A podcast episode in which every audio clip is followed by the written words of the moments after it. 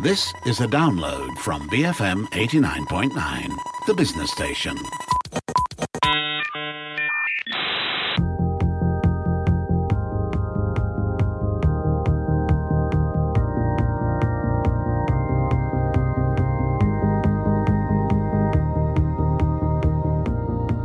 BFM 89.9, the business station.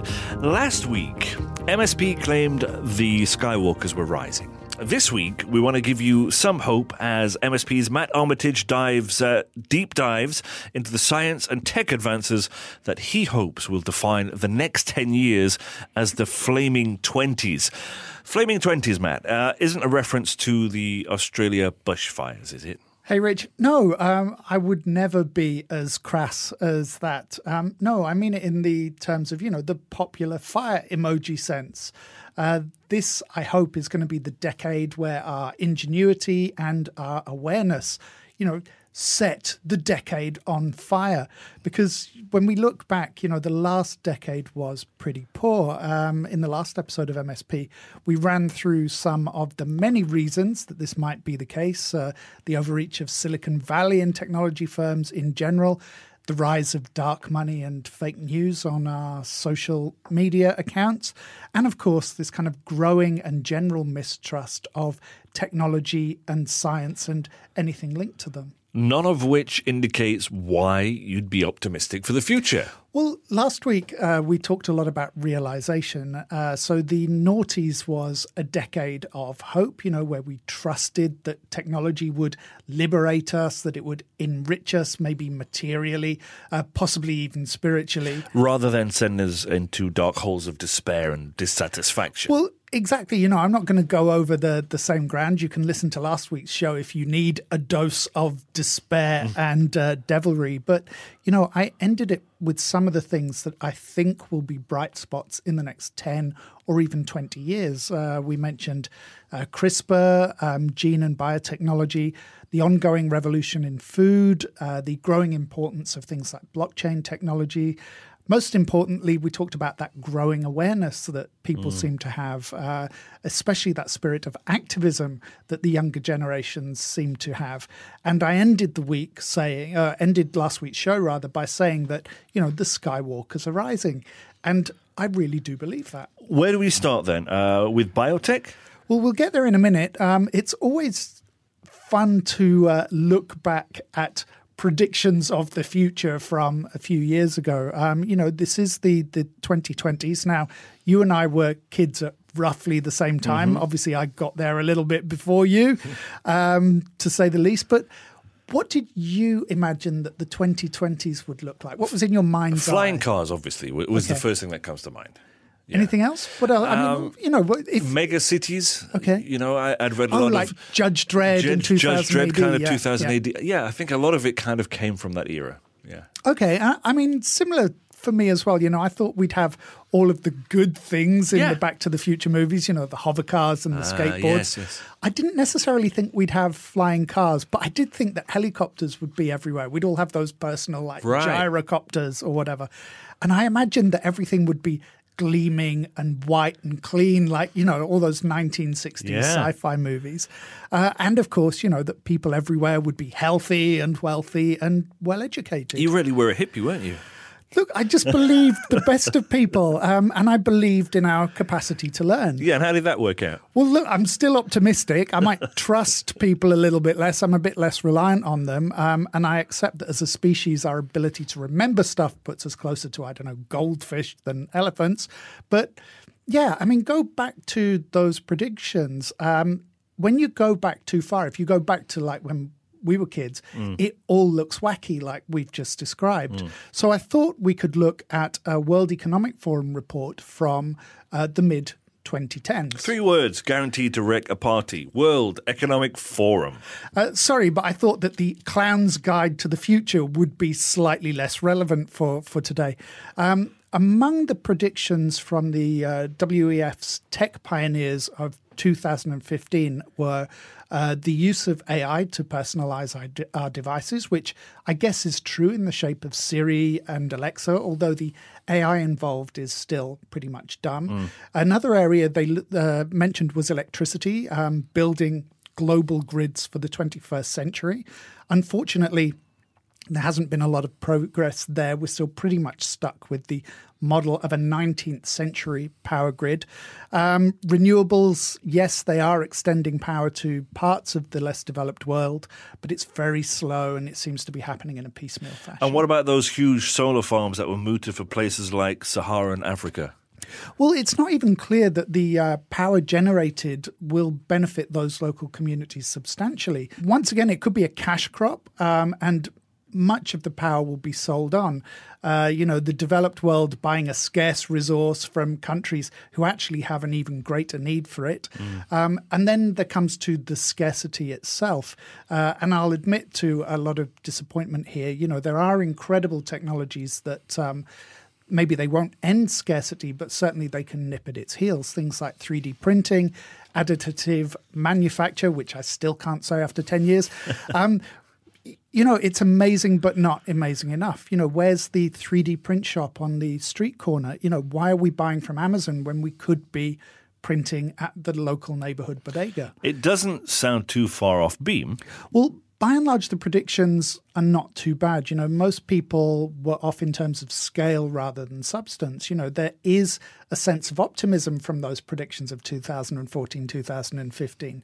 But maybe that shows how off track thinks of things have gone in the last five years. Uh, one commentator said we would be less occupied with fancy phones and more with fulfillment in our lives. Uh, instead, you know, we're experiencing scarcity, rising prices, uh, less fulfillment, and more fear, as well as fancier phones. I mean, let me just say though, I mean, so far this is a strange way to introduce an optimistic episode. All right, so I'll get to the bright spots. Yeah. Um, uh, one bright spot, obviously, is the moon. Mm. You look up there, it's very bright.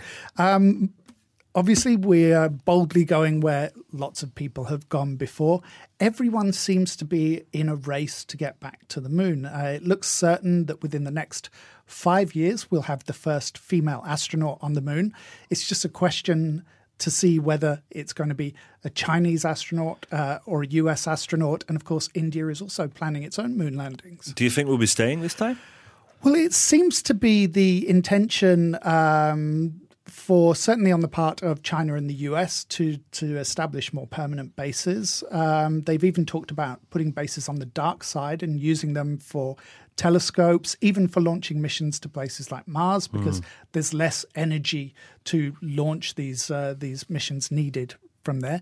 It's less certain, though, whether it will be feasible, not necessarily from the resupply point of view, uh, especially if we discover quantities of ice which we can use for water, but actually down to the geological stability of the moon. Uh, massive earthquakes are common, and uh, these prolonged shakes can last for hours and hours with aftershocks going on for weeks and weeks. So the question is whether we can actually build structures that mm. will withstand these enormous stresses. Weirdly, it seems that building a station like the International Space Station is actually much easier to plan and build than having physical structures on the moon. And what else, uh, much else, be going off in space? Well, space is going to be one giant dance party, I think, with that Tesla Roadster playing Space Oddity on repeat yeah. for infinity. You know, as much as there's concern over the number of satellites being spun into orbit around us and cluttering up the heavens, we look set to make enormous leaps in knowledge through our exploration of space. Uh, at the moment, we can only see and detect 5% of the universe. Uh, the rest of the universe is that elusive dark energy that we suppose has to be there, but we have no way of proving or testing. Oh, are we going to find it? Not necessarily within the next decade, but the further we're able to see with telescope, the further spacecrafts and probes can travel, the more understanding we gather and the closer we come to unlocking that puzzle. Uh, we'll be sending missions to actually bring back samples from Mars. Uh, the Jupiter Icy Moons Explorer, which is fantastically called Juice. Um, it would have been even better if they called it Juicy Moon, but you know that's going to be sent to search out life on three of Jupiter's moons, uh, where oceans have been identified. And telescopes will be looking for more exoplanets. Now, we've identified about 4,000 exoplanets already, and there are probably hundreds mm. of thousands more, if not even more than that. And with these more powerful devices, we can start to look for the biochemical signatures that could suggest that the planets can support life. So by 2030, we may have a much better idea of whether we're alone in the universe or not. After the break, we stick closer to home as we look into MSP's technology and science predictions for the decade to come. You listen to MSP here on BFM 89.9, the business station.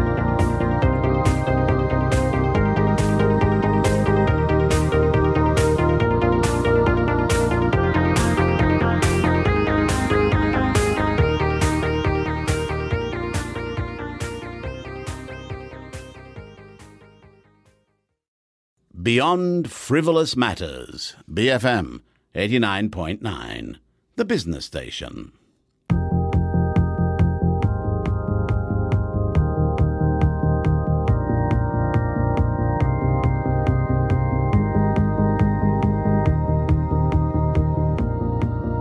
BFM 89.9, the business station. This is MSP with Matt Armitage, of course, from Culture Pop. My name is Rich Bradbury. Before the break, uh, we were looking towards the stars with a sense of hope. But, as we know, most people will never get the chance to leave the planet. So, what can they look forward to in the next few years? Well, I promised you biotechnology, so this one actually combines biotechnology and artificial intelligence. So it seems that big pharma is increasingly collaborating with and buying over AI based companies. Uh, over the last 10 years, advances in gene technology have generated so much information that it's been impossible to analyze it. You need some form of machine learning just to process what we're discovering.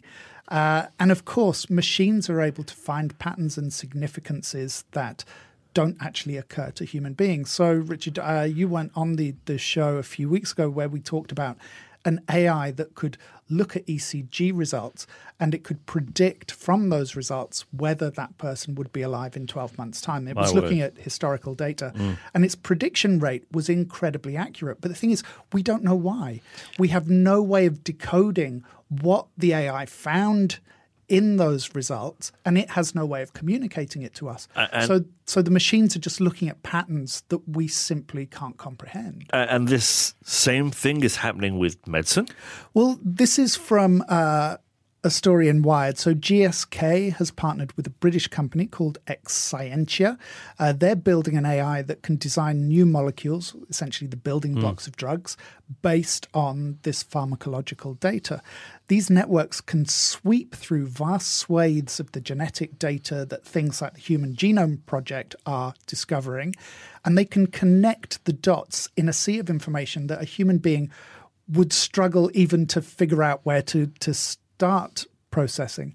And there have already been early breakthroughs. Um, there's been a new treatment for the uh, chronic lung disease, uh, COPD, and we can expect to see many more of these discoveries over the next few years. Could they be used to short circuit the trials uh, procedures as well? Well, certainly they can map potential interactions of drugs and molecules in the human body and uh, simulate or at least uh, guess what the reaction is going to be inside the human body. Uh, Merck is working with a company called Atomwise. Its technology can simulate more than 10 million compounds per day. Now, that might not make medicines faster to bring to market, but it does limit the times scientists spend you know researching those dead ends and it can potentially open up more fruitful paths for them to follow. So we could see the hit rate in drug development um, strikingly improve over the next decade. And hopefully of course we'll see that translate into lower overall drug costs because we're not paying for the research and development of those dead ends. But you know sometimes i have my doubts that uh, that's what we're going to see.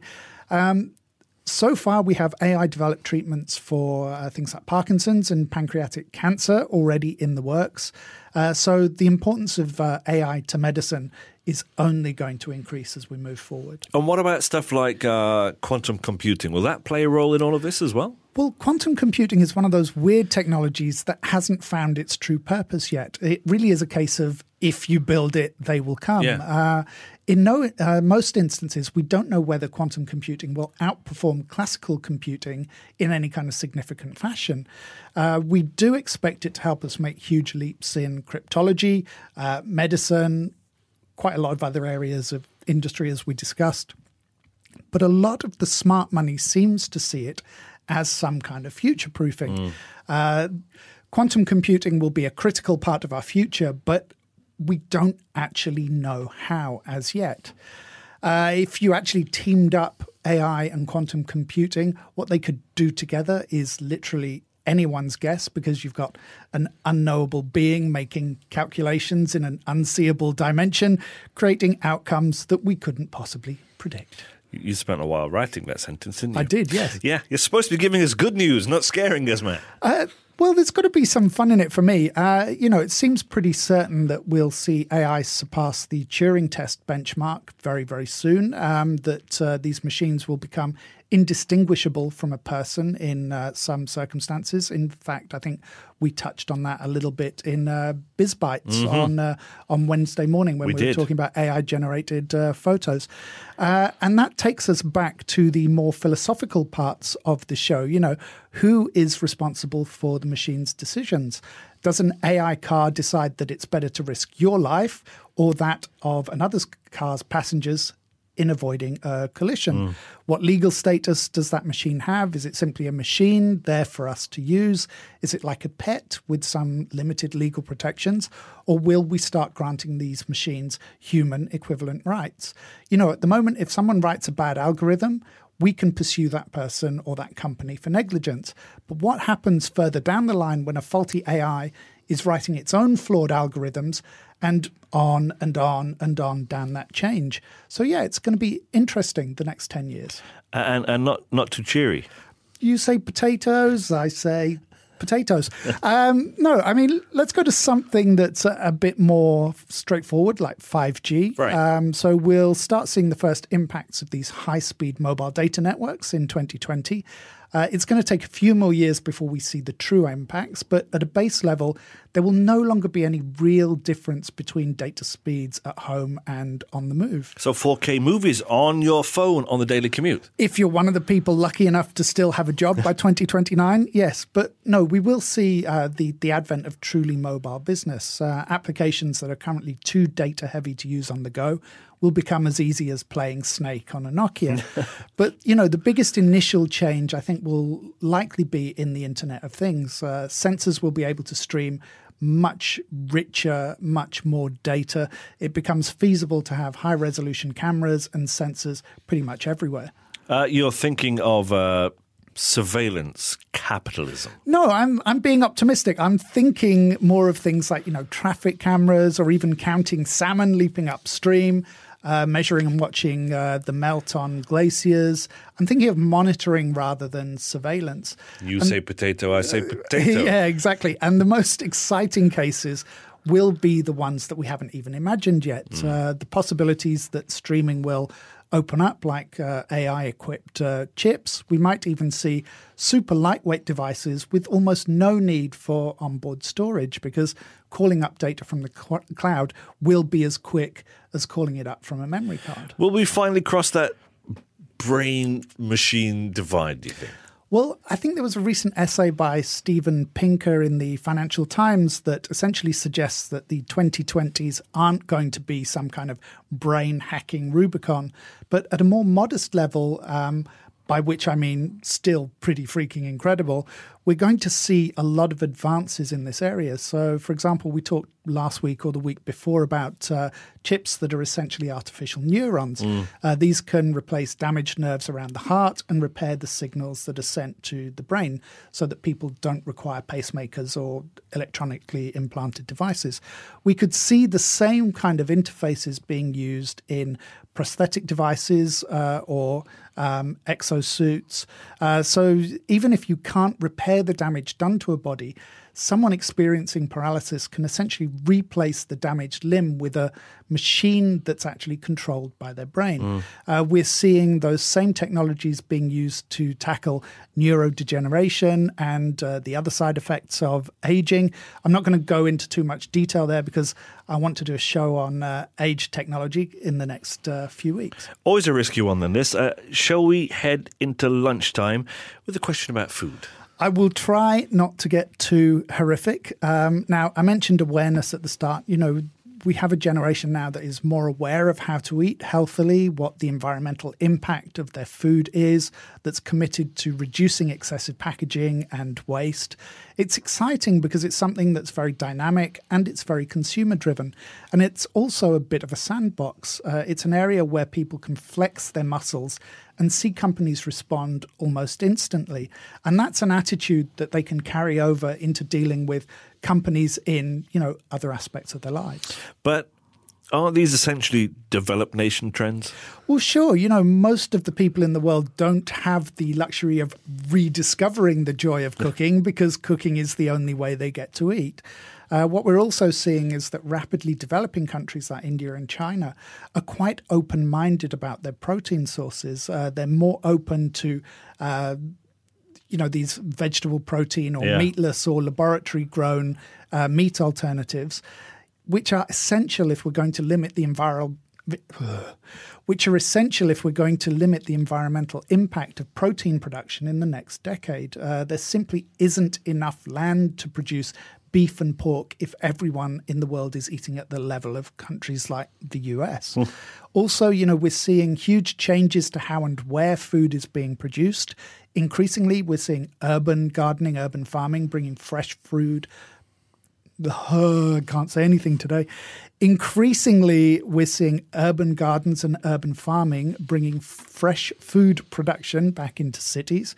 We're seeing uh, a lot of smarter land and water use. Uh, again, you know, we're going back to that 5G implementation. Each little potato could have its own sensors and camera and AI caring for its every need. And we're finally learning that we have to look to our history. We have to look at what crops were traditionally grown in given places rather than shipping in huge quantities of water and chemicals to force something to grow in essentially the wrong place. Okay, let, us end on this then what will the city of 2030 look like? Well, it's not going to look massively uh, different. Um, you know, we have this habit of looking for changes rather than similarities. But as a species, we've had two arms and two legs and two eyes for a very long time. It's just that now we use the thumbs on those arms to type on a smartphone. uh, in 10 years' time, as long as nothing too cataclysmic happens, the world should look much as it does today because a lot of the technology of today is invisible. It's something that you experience. You experience the changes rather than see them. And if something cataclysmic does actually happen? Well, you may have noticed that I didn't talk about the uh, environment or energy production much this week, uh, mainly because it's not such a good news scenario. Um, but that's something that we'll come back to in another show in the next few weeks. But keeping it on the up, you know, if we can keep some of those darker forces at bay, then we have a lot to look forward to from science and technology over the next 10 years. And I love the fact that the people listening to this show may be helping to shape or even contribute directly to some of those tech and science advances. And that, for me, I think is truly a bright spot in the flaming 20s. You have been listening to MSP here on BFM 89.9.